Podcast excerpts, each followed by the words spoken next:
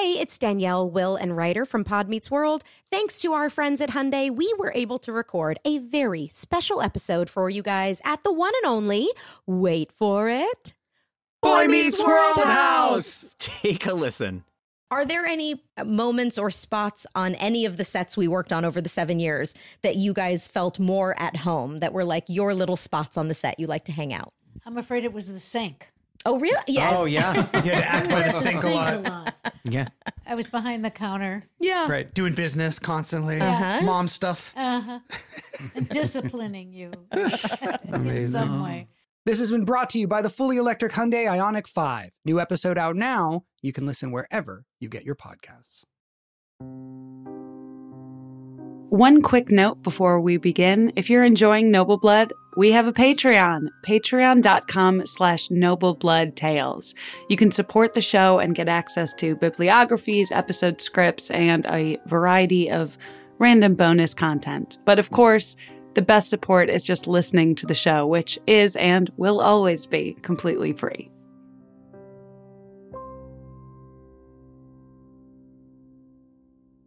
Welcome to Noble Blood, a production of iHeartRadio and Grim and Mild from Aaron Mankey. Listener discretion is advised.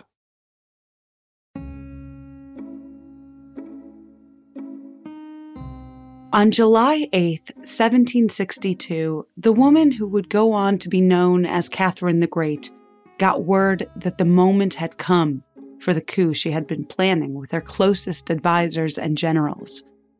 The next morning, while her husband, the ineffectual Emperor Peter III, lingered with a mistress at a palace outside of the city, Catherine rode in military uniform through the barracks, solidifying her support and her loyalty amongst the troops of Russia. Her husband had been the Tsar for fewer than 6 months when he was captured by guardsmen loyal to Catherine and forced to abdicate. Just 8 days after that, the imprisoned Peter died, likely of strangulation, although the official autopsy would declare it to be apoplexy. Such began in earnest the long and illustrious reign of Catherine the Great, the minor princess turned consort turned empress who ushered in a new era of Enlightenment philosophy in an attempt to bring westernized political theory to the country. The coup itself, its machinations, and the many places it almost went wrong is fascinating. And I urge you, if you haven't already, to listen to the episode that we did about it on this very podcast. Because today we're not talking about Catherine the Great. We're discussing instead her son, Paul I. Imagine the scene during the coup. Catherine and her lover riding gallantly on magnificent stallions through the city to where Catherine would take her oath of office. Now turn the camera a little to the side, to a distant palace window, where a small, not terribly attractive child of 7 years old might have been looking out. Little Paul I saw his ambitious mother seize power from his father. If she wasn't responsible for his father's death directly, then at least indirectly. The boy ultimately grew up into a resentful, bitter man with both enemies and allies who would politely question his sanity. He's an Oedipal case that Freud himself would have salivated over. Paul I might have been a smart man, but he was a man who let his insecurities and idiosyncrasies control him, to the point where his own nobles turned against him. Being an emperor is a precarious position at the best of times. Unfortunately for Paul I, his mother made politics look easy. For Paul, the crown would cost him his life. I'm Dana Schwartz, and this is Noble Blood.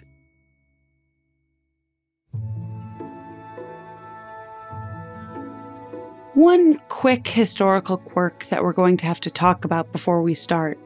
The changing of the calendar from the Julian to the Gregorian. Pope Gregory XIII sanctioned a small change to the calendar to prevent drift. The actual solar year is slightly shorter than having one leap day every 4 years accounts for, and so under the Julian calendar, we were getting an extra day every 128 years. The Gregorian calendar fixed that and basically fast-forwarded a few days to catch up to where the sun was, the days that we had lost during the Julian calendar. But the tricky thing is that different countries adopted the Gregorian calendar at different times. Catholic countries, like France, took to it almost right away, right when Pope Gregory XIII did in the 16th century. But England, for example, didn't adopt it until 1752, the year when September 2nd was followed by September 14th. Russia didn't adopt the Gregorian calendar until the 20th century, which means that some of the dates in this story occurred 11 days earlier in Russia than people would have recorded them as happening in Europe. For example, Catherine the Great would say that she led her coup in St. Petersburg on June 28th, while someone in France would think that it happened on July 9th. Some historians deal with this discrepancy by marking certain dates as OS or NS for Old Style or New Style. So back in OS Russia, Paul I would say that his birthday was September 20th, 1754. He was the first child born to Peter and Catherine, back when they were just the Grand Duke and Duchess of Russia. The future Catherine the Great was far too ambitious on her own behalf to concern herself too much with an heir. Thanks to her husband's impotence and their general distaste for each other, it had taken the two of them a decade to conceive. The rumors, fanned by Catherine herself, said that the child was actually her lover, Sergei Saltykov's. Later in life, Catherine would say that those rumors were just to make her husband jealous, that of course they were his children. But there are strong arguments to be made on either side. On one hand, Peter did struggle with impotence, and he never impregnated any of his mistresses. And it would be in Catherine's best interest to lie later on after the coup, to link her child back to the Romanov dynasty, because she wasn't a Russian royal by blood. On the other hand, Paul does bear a resemblance to Peter III, and Peter never disavowed the child or denounced Catherine as an adulteress. He disliked his wife so much that one imagines, given her precarious situation at court back when she was just a Grand Duchess, that if she did bear a son by someone else, Peter could have used that to get rid of her. Assuming Paul was Peter's son, the circumstances of his birth would be just as cold and loveless as those of his conception. The Empress Elizabeth, Peter's aunt, was eager for Catherine and Peter to have a male heir, an heir that she could mold to her satisfaction. Catherine was made to give birth in a room right next to the Empress's chambers. Just moments after the umbilical cord was cut, baby Paul was swept into a blanket and out of the room to be presented to the Empress. The new mother, Catherine, was all but forgotten in the room where she had just given birth. For hours, no one cleaned the room or gave Catherine any warmth or comfort or food. It seemed to her that they had just forgotten that she was there. She bled and sweat and shivered against the chill of an open window, all alone and too weak to call for help and too weak to get up to go to her own comfortable bedchambers. Catherine never held her infant to her own breast. Eager as Empress Elizabeth was for a baby to care for in theory, in practice she was wildly neglectful. On the rare occasions that she did give baby Paul attention, she doted on him, but then she quickly lost interest. Paul was brought up by tutors and a governor. His diet was nutritionally deficient, and he was lonely, with very little interaction from either parent. And then, when he was 7 years old, Empress Elizabeth died. 6 months later, Paul's father, the emperor, was overthrown by his mother, and his father was killed. Catherine was the empress then, but it turns out she had about as much interest in the stranger that they said was her son as his late great-aunt during her neglectful periods. Catherine and Paul never bonded and never would bond. She resented him for being sickly and a not very attractive child, and for being an implicit threat to her power because he was a Romanov by blood. He resented her because, well, he blamed the death of his father on her. Neither trusted the other, probably for good reason, and Catherine had no interest in training him to be her heir, lest he try to force her to share some of her power. The best thing to do with her son, then, was just marry him off. When Paul was 19, Catherine chose a princess for him, Wilhelmina, from one of the many non-united German kingdoms. Just 3 years into that marriage, the woman died in childbirth, which, at least in Paul's mind, was probably for the best. Wilhelmina had already taken a lover in their brief marriage, and given her strong-willed ways and open ambition, she had reminded Paul of his mother. Now a young single man in his early 20s, Paul started openly talking about co-ruling with Catherine. That wouldn't do for Catherine. And so just 6 months after he became a widower, Catherine married her son to another Germanic princess, a woman named Sophia Dorothea, which would become Russianized to Maria Fedorovna. This marriage proved to be a little longer lasting. The pair had a son within a year, a little cherubic thing they named Alexander. Just as it had been done to her newborn infant, Catherine swept the baby away immediately after he was born to raise him herself as her heir. To keep her son occupied and placid, Catherine granted Paul a nice estate out in the suburbs, Garchina, where Paul kept a brigade of soldiers. Over the years, the little that Paul knew about his own father became embellished in his mind. Like his father, Paul became fascinated by the Prussian model of military dress and discipline. And so, like his father, he forced his soldiers to drill and parade around for his amusement. Paul and his wife had what was, by 18th century standards, a successful marriage. Even though Paul had two mistresses, over 22 years, he and his wife would go on to have 10 children. One of those children, of course, was Alexander, the firstborn son that Catherine had been grooming for the throne since his infancy. In 1787, rumors began to spread that Catherine was going to name Alexander, not Paul, her heir, skipping over Paul completely. Word is that Catherine even met secretly with Alexander's tutors and with Alexander's mother, Maria. But ultimately, those plans would never come to fruition. In 1796, when Catherine died of a stroke, Paul instantly sprung into action to seize power. He destroyed Catherine's will, which was probably unnecessary, given that there was no indication that his son Alexander would have been willing to honor her wishes over his own father's. Now, at 42 years old, Paul was finally in charge, and the first thing he did was repeal the practice of rulers being allowed to choose their successors willy-nilly. Instead, he declared that it should always be the oldest, most eligible son who was next in line for the throne, and that women would only inherit the throne if there were no legitimately born male heirs in the family.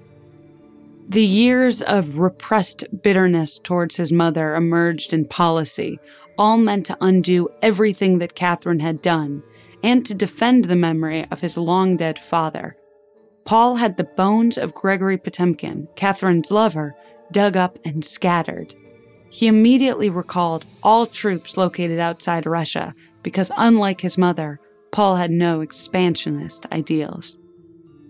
Paul was incredibly vindictive, willing to hurt himself and hurt Russia just to spite his dead mother. Catherine had loved French culture and philosophy. She regularly read French philosophers and famously corresponded with Voltaire. Paul saw French culture as a threat. After the French Revolution, Paul did everything in his power to prevent that ideology from reaching Russia. He banned foreign books, banned foreign newspapers, and forbid anyone in court from wearing French fashions. Some of that seems logical. If you're an absolutist ruler, you don't want your people to get any bright revolutionary ideas. But Paul wasn't a rational ruler. He was prone to fits of violent rage that terrified his friends and servants. Sometimes he made decisions for the country that seemed so arbitrary and self-defeating, like randomly becoming wild with rage that Napoleon had conquered Malta, that his friends privately wondered if maybe Paul wasn't all there. I mean, what did Russia have to do with Malta anyway? Why did he care? As emperor, Paul put his troops in Prussian-style uniforms and forced them to parade outside his palace at 11 a.m. every single day. If you can imagine, the elite soldiers who served the Tsar did not enjoy being treated like show ponies. But Paul's real troubles would come from offending the nobles. Some of Paul's political ideals weren't bad. He banned corporal punishment for the lower classes and tried, not quite successfully, to make things a little bit better for the serfs. But those efforts were part of a larger campaign for Paul to weaken the entrenched aristocracy that had been the center of his mother's world. But as Paul would learn, even czars can overestimate their power to deadly consequences.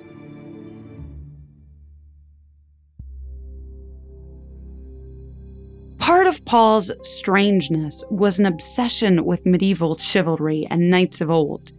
He forced all of his advisors to adopt a code of chivalry with random rules of bowing and kneeling. If any of them weren't dressed to Paul's exact specifications, even something as little as a missing button, he went wild. Frankly, all of his advisors thought it was a little much. Paul knew that he had enemies, and so his paranoia was probably justified when he declared that he wanted a new grand palace built in St. Petersburg because he no longer felt safe in the Winter Palace. And so the Palace of St. Michael was built according to his exact specifications, an architectural chimera that was half Russian classical style and half medieval English castle, complete with full moat and drawbridge.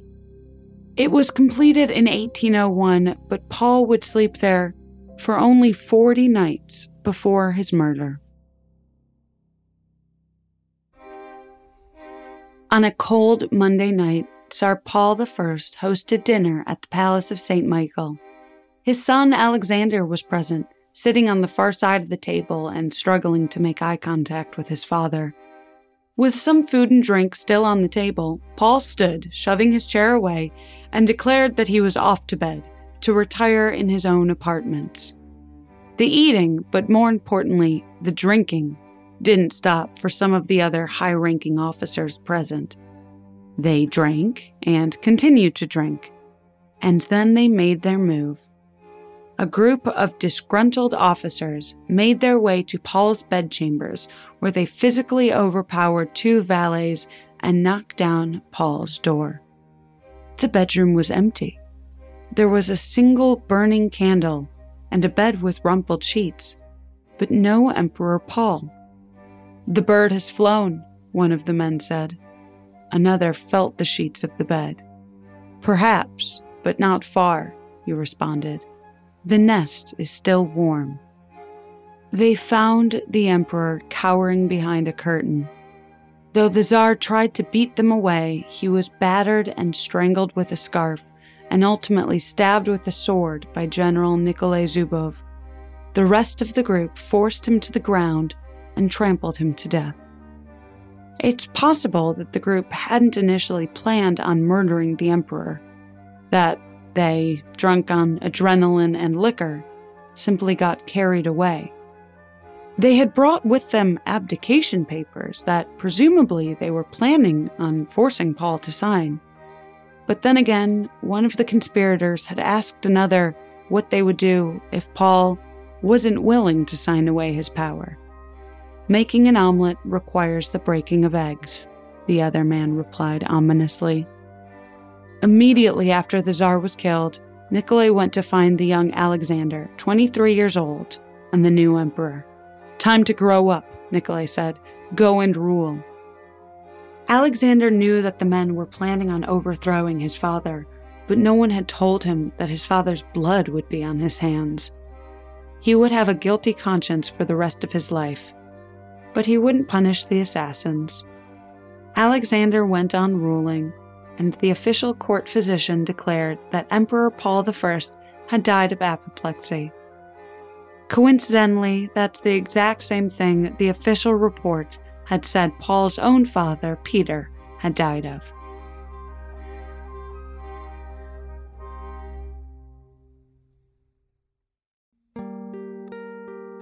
That's the sad short reign of Paul I, but keep listening after this brief sponsor break to hear a little bit more about his legacy. Hey, it's Danielle, Will, and Ryder from Pod Meets World. Thanks to our friends at Hyundai, we were able to record a very special episode for you guys at the one and only, wait for it, Boy Meets World House. Take a listen. We are lucky to be sitting with Alan and Amy Matthews in the flesh, William, Rusty Russ, and Betsy Randall. Yay! Thank you. Woo! Thank you. When those legends get here, let me know. You're here already. No, we didn't either when we were watching this. That's the problem. Realize it until we started getting into seasons 3 and 4, and now we're like, oh my God. You were both so good on the show, and we missed it because we were young. Kids and so self-involved. Egomaniacs, and didn't realize how great you were. We've talked about it. I think you just assumed everybody was as good as them. And then you get into, as you grow up and you work with other actors, you realize how lucky we were to have you guys. This has been brought to you by the fully electric Hyundai Ioniq 5. New episode out now. You can listen wherever you get your podcasts. The weather is getting warmer, so it is time to say goodbye to your jackets and heavy sweaters. Hello to shorts and tees. If you are anything like me, you have this urge around this time of year to completely overhaul your wardrobe, but ideally you want to do that without spending a fortune. Luckily, I found Quince. Now I've got a lineup of timeless pieces that keep me looking effortlessly chic year after year. They have these amazing European linen dresses, blouses, and shorts from $30, washable silk tops, timeless 14-karat gold jewelry, and honestly, my new favorite pair of summer sunglasses I got from Quince. Get warm weather ready with Quince. Go to quince.com/noble for free shipping on your order and 365-day returns. That's QUINCE.com/noble to get free shipping and 365-day returns. Quince.com/noble.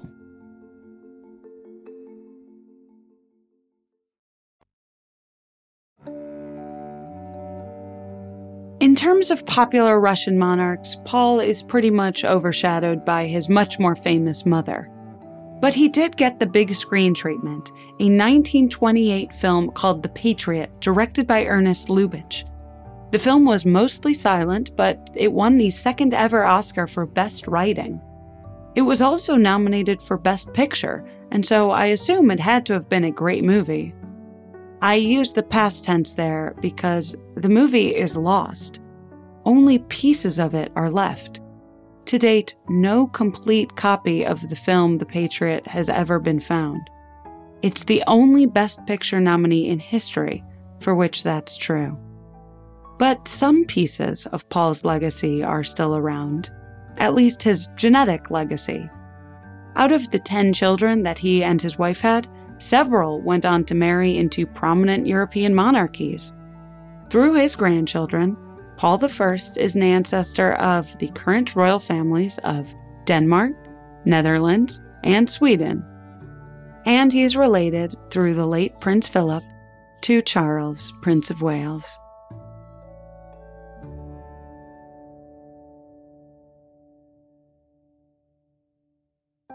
Noble Blood is a production of iHeartRadio and Grim & Mild from Aaron Mankey. The show is written and hosted by Dana Schwartz and produced by Aaron Mankey, Matt Frederick, Alex Williams, and Trevor Young. Noble Blood is on social media at Noble Blood Tales, and you can learn more about the show over at NobleBloodTales.com. For more podcasts from iHeartRadio, visit the iHeartRadio app, Apple Podcasts, or wherever you listen to your favorite shows.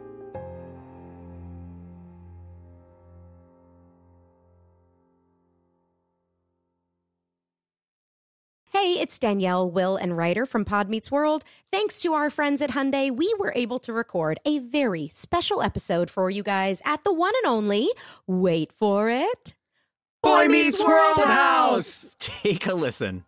Are there any moments or spots on any of the sets we worked on over the 7 years that you guys felt more at home, that were like your little spots on the set you like to hang out? I'm afraid it was the sink. Oh, really? Yes. Oh, yeah. You had to act by the sink a lot. Yeah. I was behind the counter. Yeah. Right. Doing business constantly. Uh-huh. Mom stuff. Uh-huh. Disciplining you in some way. This has been brought to you by the fully electric Hyundai Ioniq 5. New episode out now. You can listen wherever you get your podcasts.